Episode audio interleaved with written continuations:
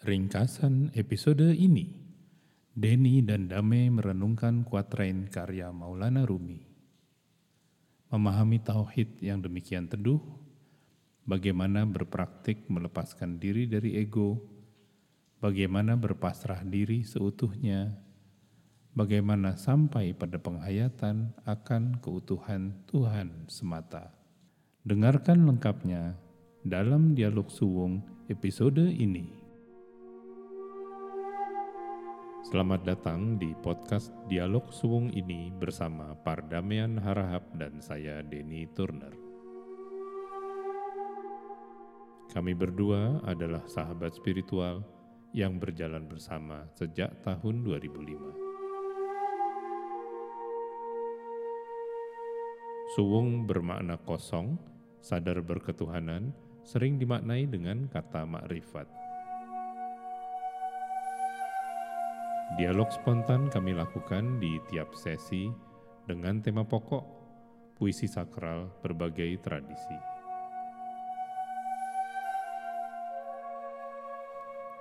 Dialog suwung ini dihadiahkan kepada Anda semua sesama pejalan, sesama perindu Tuhan.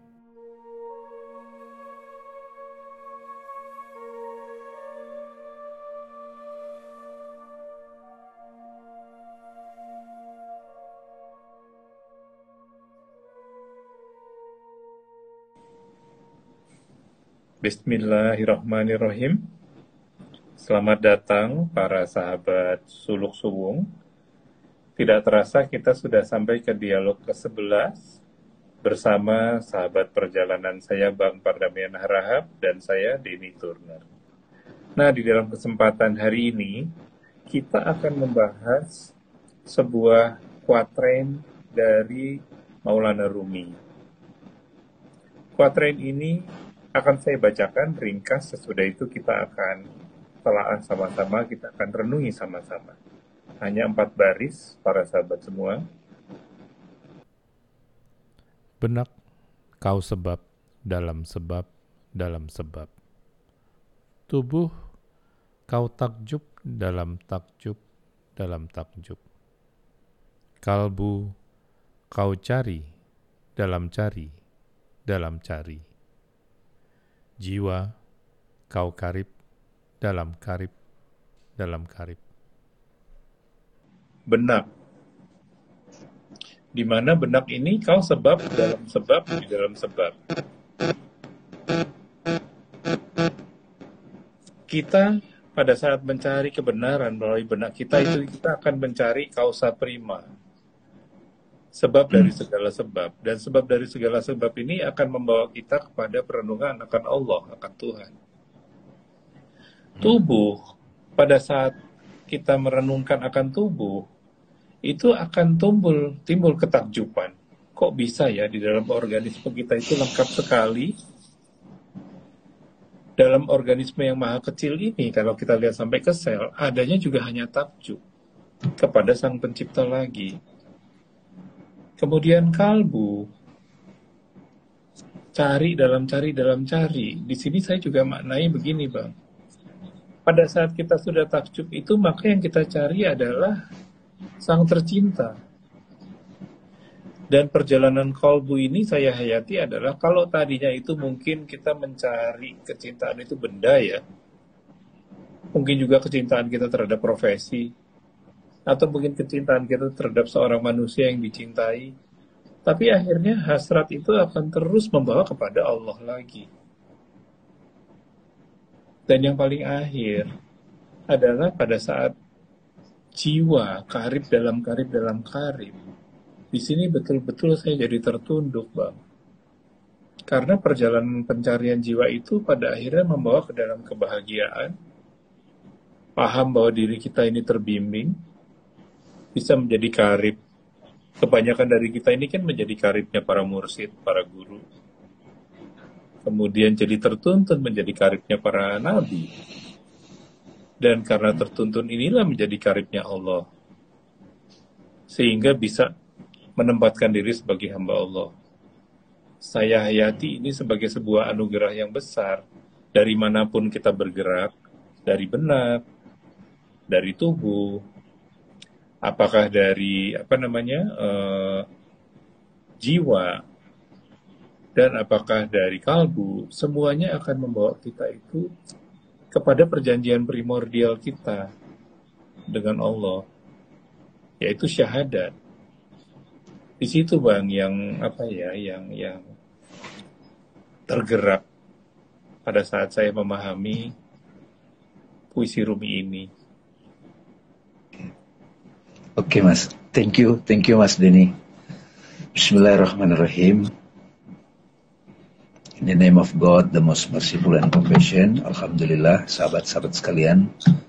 Uh, tadi Mas Denny, sahabat saya sudah jamming ya untuk bisa menyampaikan apa yang dirasakan dari puisi itu.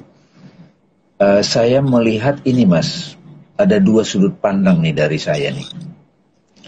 Sudut pandang pertama adalah sudut pandang hierarki gitu. Hmm. Hierarki ya. Jadi kan ada head itu kepala ya. Kepala itu berarti berpikir nih teman-teman, berpikir. Kemudian oh body ya body. Jadi physically gitu body. Kemudian oh heart, kolbu gitu ya. Kolbu itu ya ya hati ya. Terus ini uh, soul itu saya lagi berpikir makanya saya ingin teks Arabnya. Apakah ini jiwa dalam pengertian nafs atau itu roh gitu. Oke, katakanlah uh, apa pun itu. Uh, di sini sebetulnya Rumi kan tidak tidak bisa lagi tidak melihat Tuhan, Mas. Yang kita kenal teman-teman sekalian, Jalaluddin Rumi itu dia sudah bisa menyaksikan Tuhan yang beliau menyebut Tuhan itu my beloved gitu, sang kekasih. Itu di semua, nah ini pendekatan hierarki nih, derajat. Kamu bisa mendekati dia melalui pikiran, yang kamu temukan adalah kausal prima yang Aristotelian ya enggak mas? Ya. Jadi teman-teman yang kuat berpikir, maka dia akan menemukan sebab dalam sebab ya kan mas ya? Sebab dalam sebab. Makanya para filosof itu juga kalau dia tekun, dia akan menemukan pengalaman kesaksian itu sampai kepada kausa prima gitu ya. Sebab dalam sebab gitu. Ya, penggerak pertama gitu. Sebab dari sebab ya kan gitu ya. Itu itu kerja pikiran, Mas. Nah, yang kedua adalah body kan. Body itu nampak gitu. Nah, kalau kita selidiki body aja nih, mikrokosmos, belum body besar ya, makrokosmos. Memang kalau kita lihat jejaring-jejaringnya itu, itu kita wonder kan, takjub gitu. Jadi melalui inrawi ini saja, sensorial, itu sudah bisa membuat kita mengalami. Tuhan itu bukan lagi uh, kita nggak sebut sebagai sebab sebab dari sebab, tapi ketakjuban gitu. Nah, kemudian kesaksian dari hati nih kalau versi saya, Mas. Di sini kan dia searching ya, searching within ya. Ini kayak melalui hati itu memang kayak misteri dalam misteri, Mas. Hmm. Jadi dalam eh, ketidakmengertian itu juga kita menyaksikan Tuhan gitu. Bedanya sama wonder, ketakjuban kalau di body itu untuk orang umum aja nampak gitu. Oh, kes, uh, oh, apa ordinary people aja nampak gitu. Nah kalau hati ini kan tak terduga hal-hal yang tak terduga mas, ya kan hati gitu. Dia begitu fluid. Nah kalau soul ini kalau di bahasa Inggris kan you are joy within joy within joy gitu kan. Mas Denny menyebut itu karib ya karib. Jadi bahkan melalui soul nafsu nafsu ya kita juga bisa menemukan Tuhan di situ. Ya, dalam kesedihan, dalam kegembiraan, dalam ketertawaan, dalam maaf, dalam syahwat itu pun Rumi menemukan Tuhan gitu. Kalau sudah koroh kan itu sudah tunggal Mas Denny. Udah nggak ada apa-apa. Jadi kita bisa melihat ini pendekatan hierarki. Itu akal bisa uh, sukanya begitu. Uh, beroperasinya akal itu hierarki. Satu tahap, satu tahap, dua tahap, tiga. Tapi sebetulnya bisa juga kita lihat ini semacam ini mas. Hmm. Yang waktu itu saya bilang mas Denny, kongruen ya. bukan parallel life. Hmm. Kongruen ya Bang Mas Dini ya. Bahasa Indonesia apa itu ya? Iya. Iya. Bahasa Indonesia apa ya? Bareng lah gitu ya. Nah, bareng ya. Jadi Bareng. eh, hati, pikiran, nafsu, fisik itu sebetulnya bukanlah hierarki, barengan. Ini Semua saya nyambung bareng. dikit Nah. ya Bang ya. Iya, silakan. Ini eh, yang Bang Dami jelaskan terakhir itu persis banget dengan yang saya rasakan. Karena kalau kita pakai konteks agile, Hmm. udah nggak ada lagi hierarki. Yang di depan aja, di depan kita ini dan yang saya hayati tadi nyambung dengan Bang Dame adalah mau dari mana aja silahkan. Lebih bagus lagi kalau numpuk semuanya gitu kan. Udah tauhid, Iya. sudah tauhid. Jadi macam Nah, ngerasain gado-gado gitu kan. Nah. Nah, ini nah ini menarik, Mas. Ini versi modulasi tauhid. Jadi tauhid itu bisa kita eh, kenali sebagai emptiness, space, Iya. disebut ahadiyah, Iya. tapi juga bisa kita lihat kayak permata itu, sudut mana pun itu ya tetap permata itu. Iya. ya. Nah, ini nih sebetulnya yang indah dari apa puisinya Rumi ini nih, kalimatnya ini. Kita bisa bertemu dia melalui benak, melalui perenungan pemikiran yang mendalam. Kita menemukan dia itu sebagai sebab sebabnya sebab ya gak? Ya. Kausa prima. Iya. Jadi teman-teman yang senang berpikir, berfilosofi juga akan menemukan gitu. Nah kalau dari sisi body kan hal-hal yang tampak lahiriah, yang ada hanya wonder kan ketakjuban. Nah hati ini ya saya melihat di sini tuh rasa ini mas ya. Apa? Searching ya. Dalam pencarian itu kita mengalami satu singkapan-singkapan gitu. Ya glimpse-glimpse gitu. Satori-satori kecil gitu. Iya. nah dalam soul ini di sini you are joy Mas Denny memaknai joy itu within itu karib up kenapa Mas ya Karena itu sudah yang paling dekat sama Tuhan, Bang. korib itu ya Bra- Brahman, Atman itu udah. ya ya Dan ya, saya, ya. saya nangkep adalah bahwa joy itu adalah our ultimate consciousness to joy. Ya itulah sehari-hari sebetulnya. Yang kita tersingkap, apa namanya kita ketutup sebetulnya.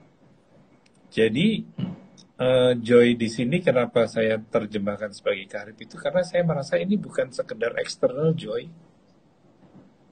Bukan seperti misalnya, aduh gue sumpok nih, wah gue pengen ini deh jalan-jalan ke Bali. Bukan itu. Tapi yang hangat terus ada, menyelimuti kita setiap momen. warm gitu ya Ya. Jadi bentuk itulah makanya kemudian, eh ini kok kayaknya bukan sekedar sukacita gitu ya. Dan memang Hmm. eh, seperti yang Bang Dame jelaskan tadi ini ya apa glimpses ini sebetulnya yang gimana caranya supaya bisa dibagikan gitu kan ya. Karena yang saya hayati dari Maulana Rumi melalui apa yang beliau singkapkan, ini kan beliau singkapkan untuk kita sebetulnya. Ini macam kita ini dikasih titik-titik akupunktur gitu. Hmm. Jadi nggak pakai repot, nggak pakai nggak pakai repot, apa nggak pakai repot, nggak pakai ribet gitu kan. iya iya iya iya oke Itu yang apa ya, saya betul-betul eh, kena langsung ke dalam gitu. Hmm, hmm. Dan betapa murah hatinya Maulana Rumi itu menggandeng kita melalui puisinya itu untuk kita bisa menyingkap terserah dari mana pun. Kita mau hierarki monggo. Kalau kebetulan udah nyemplung lewat tubuh silahkan. It's all okay. Dan itu yang saya pikir, wow, betapa bijaknya dan betapa penuh kasihnya beliau pada saat beliau menyampaikan ini. Seperti Bang Dami tadi bilang ya, bagi beliau everything is love udah gitu kan. Jadi bang, ini nah, saya monggo monggo silakan bang. Ini saya lagi baca ini mas. Ya. Fihi mafinya Rumi di bagian pasal 11 anak al-haq. Jadi di sini diulas menceritakan Majnun dan Laila gitu, tapi dikisahkan oleh Rumi. Laila Majnun gitu. Nah, Majnun tidak tidak merasa bahwa Laila terpisah dari dirinya. Ia berteriak. Hmm. Jadi perlu diketahui teman-teman, Majnun itu artinya gila. Tergila-gila pada Laila. Laila itu bisa artinya malam, bisa juga rahasia gitu ya. Nah, bagi pecinta, bagi pejalan spiritual seperti Rumi yang melihat Tuhan sebagai cinta, dia bilang begini, bayangmu di mataku gitu. Jadi udah di, di mataku. Namamu di bibirku gitu. Jadi nggak perlu mengucap udah di bibir gitu. Ingatanmu ten, ingatan tentangmu di hatiku gitu. Dan ke mana lagi aku menuliskan pesan gitu. Gitu mas. Nah, tapi mas, uh, ini barangkali jadi satu sudut pandang dari para pendengar ketika kita ngomong dialog suwung itu bukan berarti kita jadi kayak diam aja atau kita jadi kayak terkoson serius ya kan Mas Denny tapi justru kita melihat ekspresi Tuhan ekspresi love ekspresi kehadirannya itu di semua area apa saja Ketika Anda memasak dengan nikmat, ya that's the presence of God. Itulah tauhid. Ketika kita bisa takjub melihat keindahan alam, itulah kita menyaksikan sang kekasih. Ketika kita bisa menemukan satu hikmah di pikiran kita yang yang bikin kita, wow kok bisa gitu ya, itulah bertemu Tuhan gitu. Dan ini bang, yang saya lanjutkan ya, yang saya juga hayati adalah uh, bentuk tauhid yang sedemikian teduh. Hmm. Kalau tadi empat kalimat tersebut saya hayati, itu mau nggak mau kita itu akan dihantar ke mutmainah rodia. Lewat tuh yang sebelum-sebelumnya. Amaroh enggak, lawamah juga enggak, mulhamah juga enggak, langsung digandeng untuk Yuk. Hmm. Jadi di situ uh, ini kasih kasih jalur cepat ini sebetulnya. Direct path ya? Ya direct path. Jadi kita kan kebanyakan itu terutama ya uh, sehari-hari kan masih struggle. Aduh kok gampang marah, kok gampang baper. Puisi ini mengantar kita untuk ngelewatin itu semua. Apa pun kesedihanmu, apa pun gundahmu segala macam ini loh dari pikiran monggo. Hmm. dari penghayatan tubuh silakan. Hmm. dari kolbu ayo. Dari jiwa monggo. Dan langsung diantarnya itu ke mutmainah rodiyah ini kan amazing banget ya bang ya? Iya iya. Itu ya Mas Denny saya jadi interest hmm. proses Mas Denny ini biar teman-teman juga jadi bisa apa ya nyambung yeah. nih. Yeah. Proses Mas Denny bisa melihat dari pandangan itu gimana? Bisa dibagi nggak Mas? Ini karunia Tuhan ya Bang ya. Maksudnya yeah. begini. Selama ini kan namanya sebagai manusia itu kan pergulatan kita tuh kalau nggak kesel sedih kesel sedih itu aja gitu kan. Nah dengan praktek keseharian yang sederhana yang Bang Dami juga sering sharing kepada kita semua yaitu observe gitu ya Bang ya.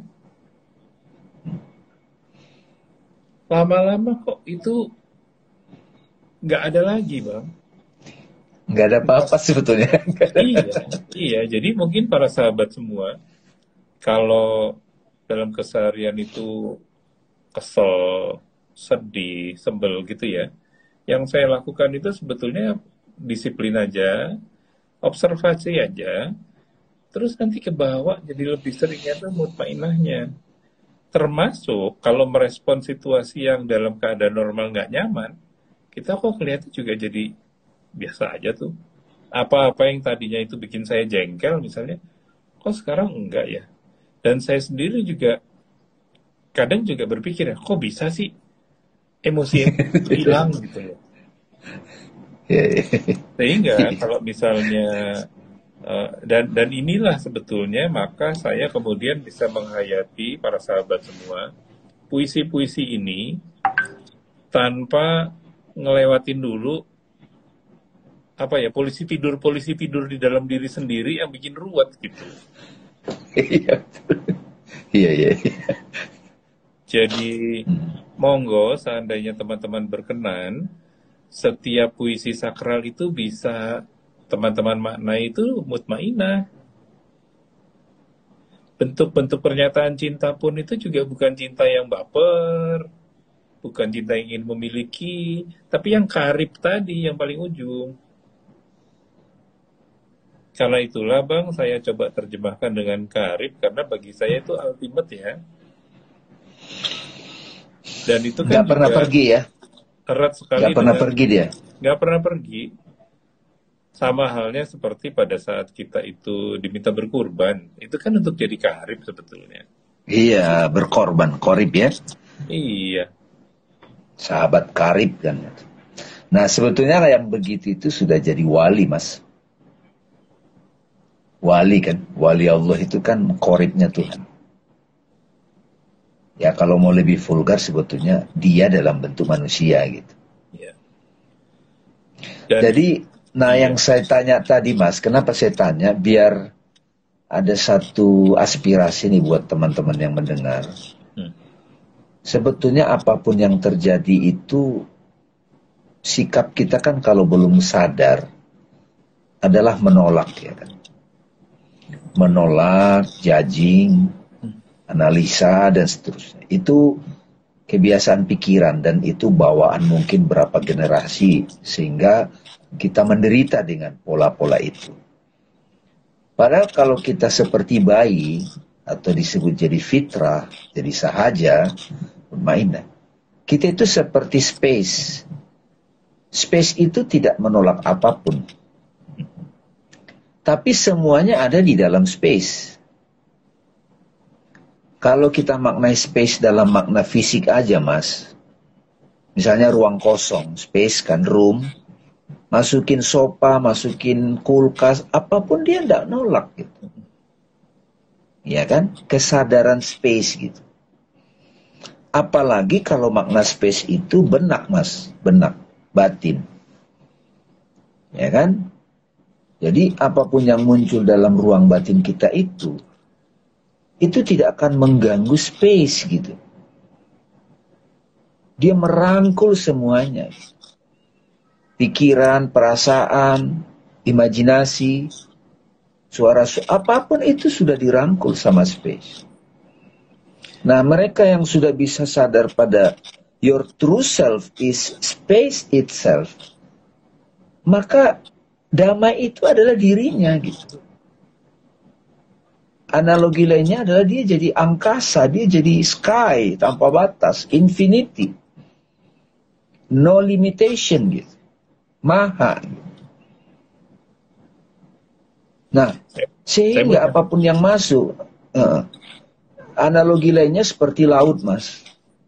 Mau sungai itu bawa kotoran, bawa ini, dia bisa menampung dan malah diolah. Saya nyambung ya, Bang ya. Hmm. Ini saya mendapat ilham nih pada saat Bang Damin tadi menjelaskan itu. Mungkin juga bisa saya share kepada para sahabat semua. Perjalanan suluk ini perjalanan praktek.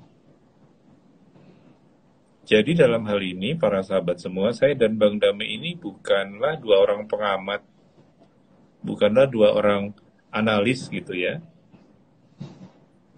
Yang kita berbagi ini adalah hasil nyemplungnya kita sehari-hari, dan nyemplungnya ini sebetulnya everybody can do it. Dan pasti mulainya dari nggak ngerti lah bidang apa pun kan kita pasti mulainya dari dari blow on gitu ya bang ya. Hmm. Jadi uh, karena ada dua golongan kan, ada pengamat tasawuf, ada pelaku tasawuf. Alhamdulillah kalau bisa dua-duanya. Bang Dame misalnya itu dua-duanya. Sebagai pelaku juga, sebagai pengamat juga sehingga not only bisa berjalan but also bisa menjelaskan dengan rinci secara terminologi kategorikal gitu. Saya mau izin para sahabat semua, saya bukan pengamat. Emang saya nyemplung aja. Nah yang saya ingin bagikan kepada para sahabat adalah ternyata kok bisa dan nggak susah untuk ngelewatin yang namanya amarah, lawama, mulhama, bisa.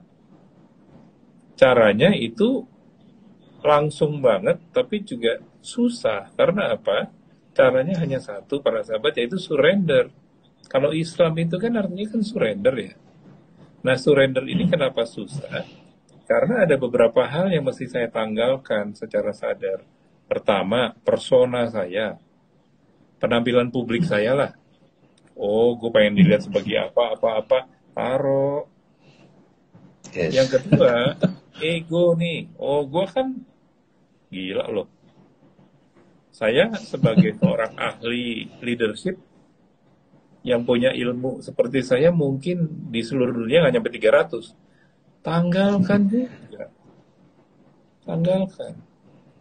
Nah pada saat itu semua ditanggalkan di situlah kemudian saya baru bisa mulai ngintip gitu ya oh wisdomnya para para penyair sufi ini dahsyat ya hmm. kalau dulu bang yeah.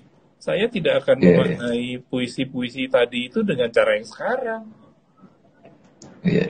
masih nyangkut di sini yeah. Yeah. pemahaman space saya juga nggak seperti yang bang Dami bilang tadi karena masih sibuk di sini yeah. bang Dami kenal lah saya 10 tahun lalu yeah. tuh seperti apa logiknya gitu kan. Hmm. Dan tidak berarti para sahabat bahwa itu semua nggak kita pakai. Kita jadi sadar bahwa itu hanya alat bantu aja kok. Alat bantu untuk bisa tunduk. Alat bantu untuk bisa berserah. Alat bantu untuk kemudian bisa menghayati jadi hamba itu kayak apa ya dalam pengertian hamba yang rata dengan tanah? Sujud. Sujud. Simbol terus, sujud lah simbol sujud. Simbol sujud, sujud. terus gitu ya. Jadi uh, awalnya saya nggak gitu. Tapi dengan praktek lama-lama lama-lama lama-lama loh yang dulu sifat-sifat saya yang nyebelin hmm. kok jadi makin jauh gitu ya. Dan practice makes perfect. Jadi yang saya temukan Bang Dame adalah sama halnya dengan kompetensi apa pun. Ya kalau kita latih setiap hari rutin, dengan sendirinya itu akan makin melekat. Nah yang saya dapatkan para sahabat semua adalah pada saat kita itu, karena saya punya New Year Resolution ya, dua tahun lalu, awal 2020. Iya iya, saya saya ya, tahu kan? tuh, saya tahu tuh. Saya, saya bilang ke Bang Dame kan, resolusi saya itu para sahabat sederhana tapi ternyata bikin Rido. terbalik. Saya ini Rodia. Rido. Saya pengen Rido. Rido. Ya Allah, ternyata tiap hari gue dikasih macam-macam aja gitu. Termasuk sakit ya? Iya, termasuk sakit. Stroke, macam-macam urusan keluarga lah gitu. Alhamdulillah itu semua kemudian membuat saya bisa menghayati, oh Rotiah itu begini ya. Kok ternyata teduh banget. Dalam keadaan apa pun itu, saya mau pinjam istilah uh, Didit, istri saya. Jadi beliau itu kemarin pada saat minggu lalu di Bali itu melihat pada saat bulan purnama itu kan pasang naik di laut ya. Hmm. Ada ombak banyak, tapi ada satu sampan yang karena dia itu di tali, dia itu mengalun aja gitu. Tidak terpengaruh dengan ombak. Tetap aja ngalun gitu. Nah, itu langsung saya dapat insight ya, oh ya kita juga begitu sebetulnya. Yang namanya mutmainah, rodia itu ngalun aja. Jadi kita tidak terpengaruh dengan segala macam ombak besar, ombak kecil segala ya. Lewat aja kok. Dan di situlah saya jadi bisa makin menghayati bang. Being observant itu apa gitu kan. Melepaskan diri dari deninya ini loh. Itu bagian pertama sekarang yang saya lagi belajar adalah untuk betul-betul bisa observer aja. Nah itu kadang godaan egonya masih ada gitu ya. Apalagi kan kita sering kali masih harus tampil di dalam peran kita keseharian yeah. untuk entah keilmuan, yeah.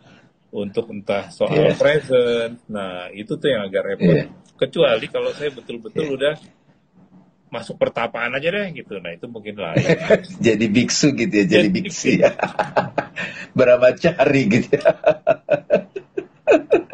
Oke, Mas, ini saya tanya ini teman-teman ke Mas Denny. Uh, ada tadi poin ya, ini kita mengalir. Mas Denny dua tahun lalu itu ber apa ya himmah ya dalam bahasa tasawuf itu namanya himmah. Himmah itu teman-teman strong will gitu. Jadi memang kalau mau masuk ke jalan suluk itu nggak bisa setengah jalan teman-teman. Nggak bisa sambil lalu ya. Bagi teman-teman yang sudah belajar tasawuf sudah meditasi itu tidak bisa setengah jalan teman-teman. Prioritaskan Tuhan. Kan kita sudah ngomong iya karena obudu hanya engkau tempat aku berserah mem dan meminta tolong gitu ya. Itu kita ulang-ulang loh kalau itu dihayati. Dan itu tidak bisa setengah jalan. Nah Mas Denny, kesaksian saya juga dua tahun lalu itu ya dengan tanda petik ya udah deh apa pun yang terjadi gue mau rodia gitu kan gitu. Anggaplah kayak semacam achievement ya semacam resolusi. Itu dua tahun itu buang buang buang buang buang. Nah katakanlah tanda petik resido yang datang dari pengalaman dari masa lalu itu dilepas satu-satu mas teman-teman. Begitu dilepas tiba-tiba jadi enteng gitu jadi enteng jadi bahasanya pun tadi bagus jadi bisa mengintip apa yang disaksikan para penyair para puisi-puisi sufi itu kan jadi bisa ngintip. Sebetulnya sih bisa dibuka langsung. Nah itu teman jadi teman-teman sekalian makna surrender itu itu betul-betul jadi satu satu penghayatan penting dalam suluk nih Nah, saya tadi menggunakan analogi space. Hmm. Jadi kalau space itu atau laut, sky gitu kan, angkasa, itu menerima apa pun. Nah, kalau di antara teman-teman salikin ada di dalam yang menolak, nah di sinilah yang selama ini saya kenalkan self inquiry. Tanya nih, apa nih yang menolak? Siapa ini yang menolak ini? Observasi itu. Jangan dipukulin juga. Eh kamu sih kenapa sih kamu nyebelin banget? Jangan dipukulin. Itu kan anak yatimnya kita gitu. Jangan dihardikin ya anak yatim gak dikasih makan. Itu diri kita juga gitu. Jadi di, ini, diamati bahkan dirangkul gitu. Gimana mas? Ini saya jadi dapat lagi nih dari Bang Dami barusan hmm. ya. Yaitu kalau tadi Bang Dami menggunakan analogi uh, samudra atau langit Angka, angkasa. Ya, atau angkasa, para sahabat semua. Yang menarik yang saya juga alami adalah pada saat terbiasa surrender, kemudian akhirnya ada satu kesadaran baru. Kalau selama itu, sebelum itu, saya itu uh, awareness adalah ada saya, ada Tuhan. Begitu sudah surrender itu, penghayatannya jadi beda lagi adanya Tuhan aja. Iya karena buru kan, hanya iya, engkau. Katakanlah tadi uh, samudra, ya elah gue siapa sih? Jadi satu tetes saja nggak nggak nggak nyampe. Iya, iya, iya. Betul, betul, betul. Apa ya, itu sebuah kesejukan, keindahan, keteduhan yang luar biasa. Sehingga apa pun yang dihadapin tuh, lah kan Tuhan. Itu aja udah. Bukan, ya Tuhan, tolonglah saya. Nggak ada lagi. Allah, udah. Iya. Iya. Rumi masih membagi ya. Wahai benak gitu ya, di benak ya, terus tubuh, kolbu sama jiwa ya dibagi. Karena memang manusia itu senangnya kategorikal ya. Padahal Dan itu- sebetulnya Rumi sudah iya. ngele- hmm. Rumi udah ngelewatin sih. Dia cuma bantuin kita kita yang masih belum-belum ini gitu. Iya, iya. Dan Betul, yang betul. ajaib kan Tapi hampir Eh. udah 700 tahunan ya, tetap relevan. Iya. Kan? 800 tahun ya. 800 tahun. Nah, itu poin satu, Mas, teman-teman ya. Biar semacam dapat apa ya? Diskusi ini jadi semacam inspirasi atau semacam uh, guide, eh, ya, menggait lah ya. Jadi memang satu dalam suluk itu memang gak bisa setengah jalan, teman-teman. Itu memang butuh himmah. Dalam bahasa Arab itu suka disebut salikin, pejalan atau murid. Murid itu sendiri akan dimaknai sebagai irodah, muridan, irodah. Irodah itu kehendak, serius seeker gitu. Ya, jadi ketika ada sosok atau orang guru sahabat yang memang bicara tentang itu dia akan kejar gitu. Makanya pada saat murid ready, gurunya datang tuh. Iya. Nah, terus si murid itu akan punya tekad hima. Ya seperti Mas Denny tadi, saya juga mengalami yang sama teman-teman. Ya kalau secara usia itu sekarang udah hampir 50 Mas. Wah 40 ini udah deh gua engkau aja deh Tuhan gitu. Jadi mau apa kayak apa. Karena kalau dipikirin yang atribut-atribut person itu kagak ada selesainya teman-teman. Nggak ada selesainya segede apa pun mau dia mau ke planet Mars atau apa nggak ada selesainya. Dan itu melelahkan.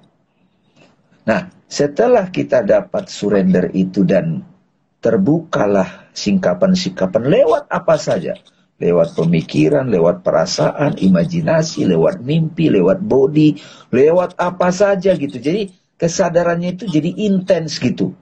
Dia had, wujudnya itu hadir dalam bentuk apa pun. Nah pada saat itu begitu kita berbagi ke masyarakat, nah ini ini mardiahnya nih Mas Dini, bagian mardiahnya. Sudah jadi observer, sudah jadi alert, maka tiba-tiba menjadi inspirator ataupun menjadi cahaya menerangi. Jadi memang kokoh dulu di rodiahnya tuh. Surrendernya itu accept apa saja gitu. Minggu yang lalu kan pertemuan yang lalu kita bicara itu kan. Iya. Sebelumnya ya yang di apa namanya? Apa tikus dan Iya. kunang-kunang Dan gubuk dan kurang kunang. Gubuk. ya. udah berada di satu gitu. gitu.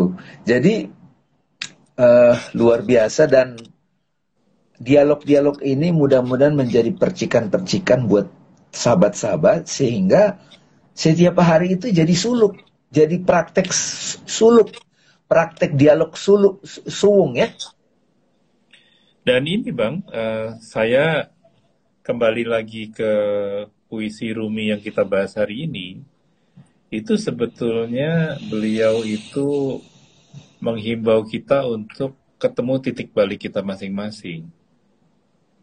Maksudnya begini, kita tumbuh mendewasa itu kan berusaha keras mencari our place in the world gitu kan. Melalui keahlian, melalui jabatan, melalui presence dan sebagainya. Nah, Rumi ini justru ngajak, udah ya, lu udah kan? Nah, sekarang pulang. Pulang. Eh, Kembalilah ke Tuhan. Dan di sinilah Bang Damai tahu sendiri, saya tuh bersyukur sekali karena istri saya adalah sesama pejalan gitu kan. Jadi emang pengen pengen pulang bareng. Pengertian pulangnya ya tadi itu gimana lebur dalam Tuhan. Jadi para sahabat semua eh, sangat mungkin justru your life partner itulah yang akan bantu. Kadang-kadang bantunya bisa simpatik, kadang-kadang ngeselin gitu kan. bisa Tapi- ngeselin juga. Iya, itu jalan. Itu jalan. Kalau kita sudah surrender, ego kita itu sudah kita letakkan, akan banyak sekali kebenaran-kebenaran yang bisa kita hayati dari pasangan kita ini, dari sahabat kita, dari anak kita. Apa-apa yang tadinya itu saya merasa, uh, gua kan lebih ngerti dari lo. Jadi enggak. Dan inilah titik balik yang tadi Rumi itu mengantar kita mau lewat mana aja silahkan kan seperti ini ya kalau dari benak itu kan ada apa bukunya Hai bin Yaqzan itu dari Ibnu Tufail kan? Iya iya betul betul. Itu pun yang bagaimana dengan ya. yang luar biasa ketemu Tuhan juga. Iya betul betul. Ini uh, Rumi para sahabat semua sangat komprehensif. Dia itu bukain empat pintu. Terserah kita. Cuma ya. syaratnya semua sama. Udah ya, udah ya lu udah punya status, udah punya kalian apa segala, nah lepasin sekarang. Nah ini yang yang halus gitu. Kalau kehalusan ini kita sambut, insya Allah hikmah dari berbagai puisi sakral itu masuk. Dan insya Allah para sahabat semua, presence kita jadi nggak penting lagi. Karena kita jadi tahu tahu diri gitu ya siapa kita siapa Tuhan tempat kita di mana pencipta di mana dan itu sungguh membahagiakan tidak ada lagi yang saya alami sendiri para sahabat semua tidak ada lagi hari-hari yang bikin depresi dan saya juga merasakan bang nggak perlu lagi minta tolong ya Allah tolong saya enggak Allah udah gitu Allah gitu ya. Oh, udah. Allah gitu. Iya. Allah. Udah selesai gitu kan. Ya. Yeah.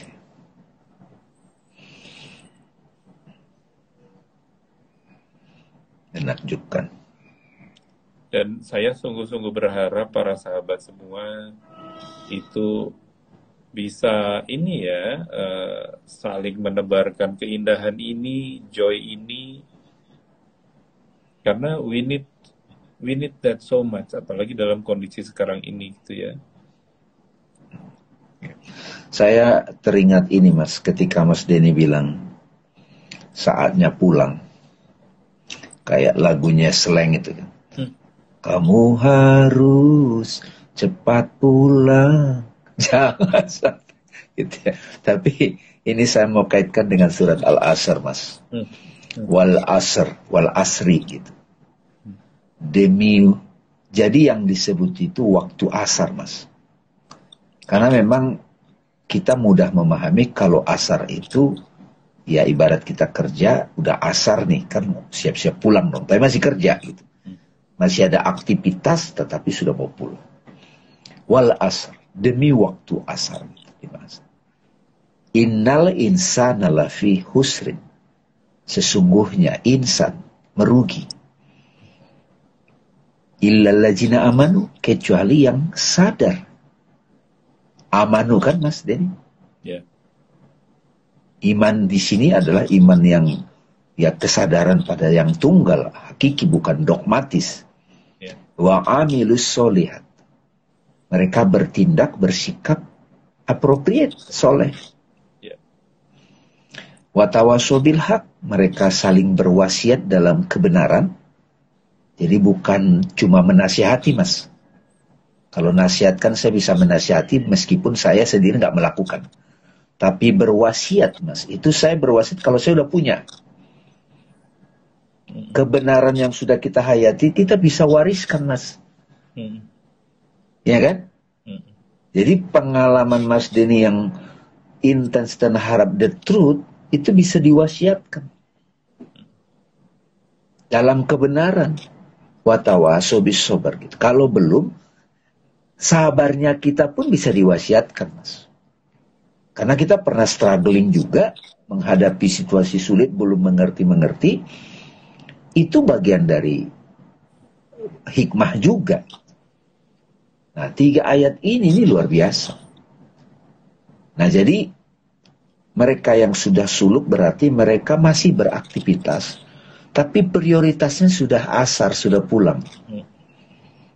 Jadi kenapa prioritasnya itu? Karena kalau masih activity prioritasnya, nggak sadar pulang, nanti bisa terlena.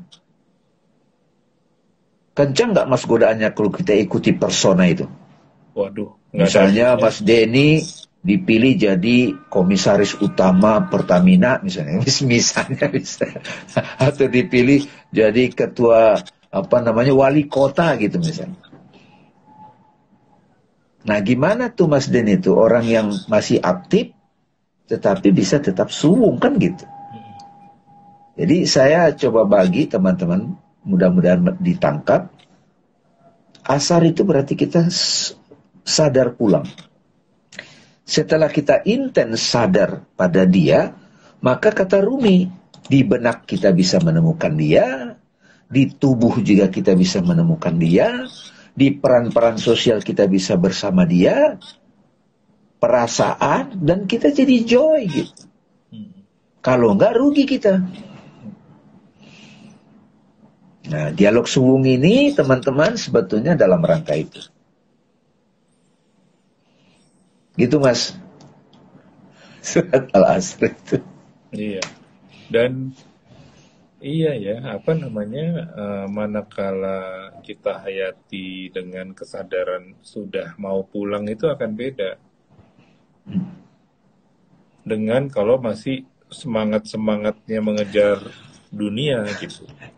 Bukan berarti dunia nggak perlu. Tapi antara yang maya dengan yang real, real. Ya, yang mana sih? Dan yang real itu hanya satu, Tuhan. Not even us gitu. Seperti di Al-Ikhlas kan Bang ya? Yes. Allahu ahad, Allahu samad ya itu. Ya udah itu. Yang lain ya cuma turunannya itu. Dan perjalanan untuk bisa mulai menghidupi kesadaran itu, nah itu yang setiap hari sih ya. Dan kalau dari pengalaman saya sendiri, para sahabat, ini aja ya berprasangka baik terhadap diri sendiri gitu loh. Kalau nggak nyampe-nyampe gitu, ya udah jalanin aja gitu. Jalanin aja. Karena tadi saya juga uh, bersyukur ya, Bang Dami menjelaskan tentang al-asr itu uh, mewasiatkan itu sama sekali bukan dalam bentuk amar gitu ya. Eh, lo mesti begini gini enggak. Iya, bukan. Bukan. Itu teduh banget. Wasiat itu teduh sekali. Artinya kita-kita yang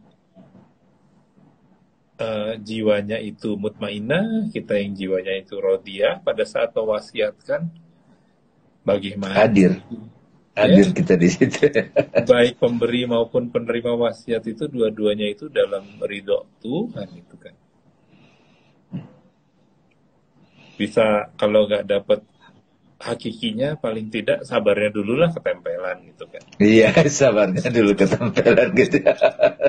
iya, iya, iya, sabarnya dulu ketempelan. iya. Iya. Nah, jadi ini ya para sahabat semua, uh, saya sungguh bersyukur sore ini jamming dengan Bang Dame menghayati dalam level yang beda lagi, yang jauh lebih kaya ketimbang pada saat awal saya membuka tadi satu jam yang lalu. Yaitu ternyata Maulana Rumi ini saking kasihnya beliau terhadap manusia, dititipin macam-macam ke kita.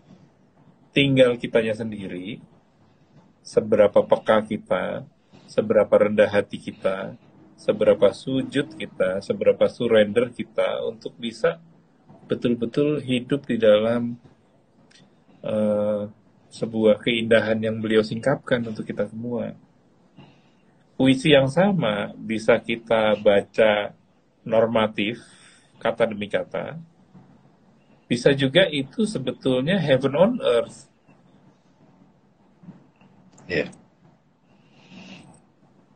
Dan itulah ajakan kami berdua terhadap para sahabat semua.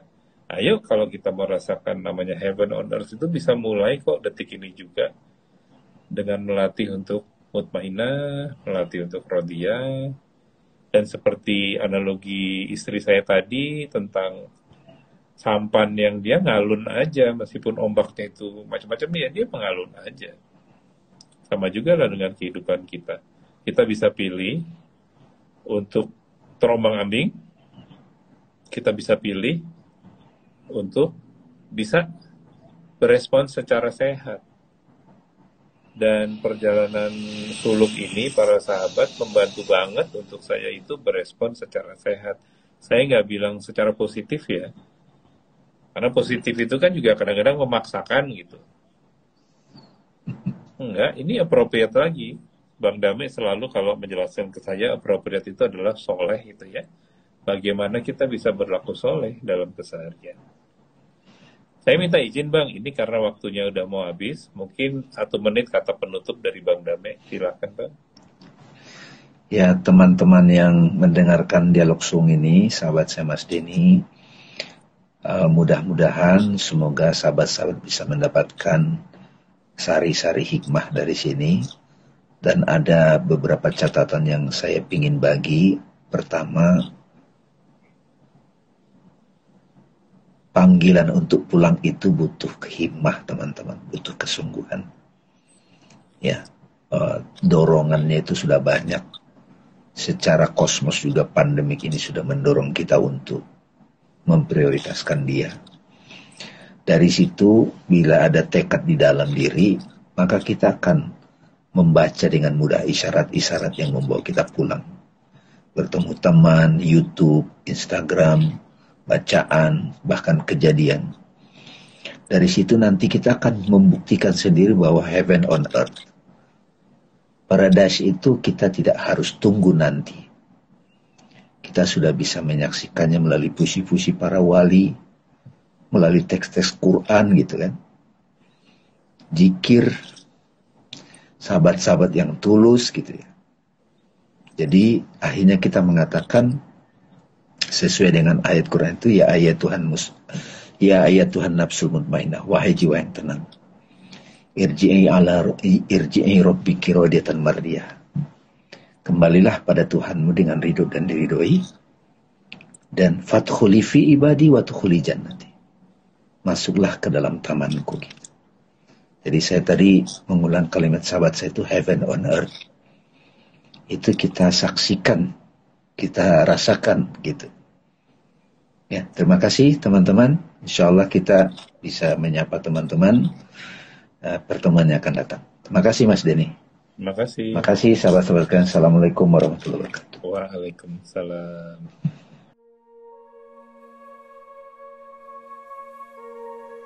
Kami undur diri. Semoga dialog suung episode ini tersampaikan dengan baik dan menjadi kebaikan.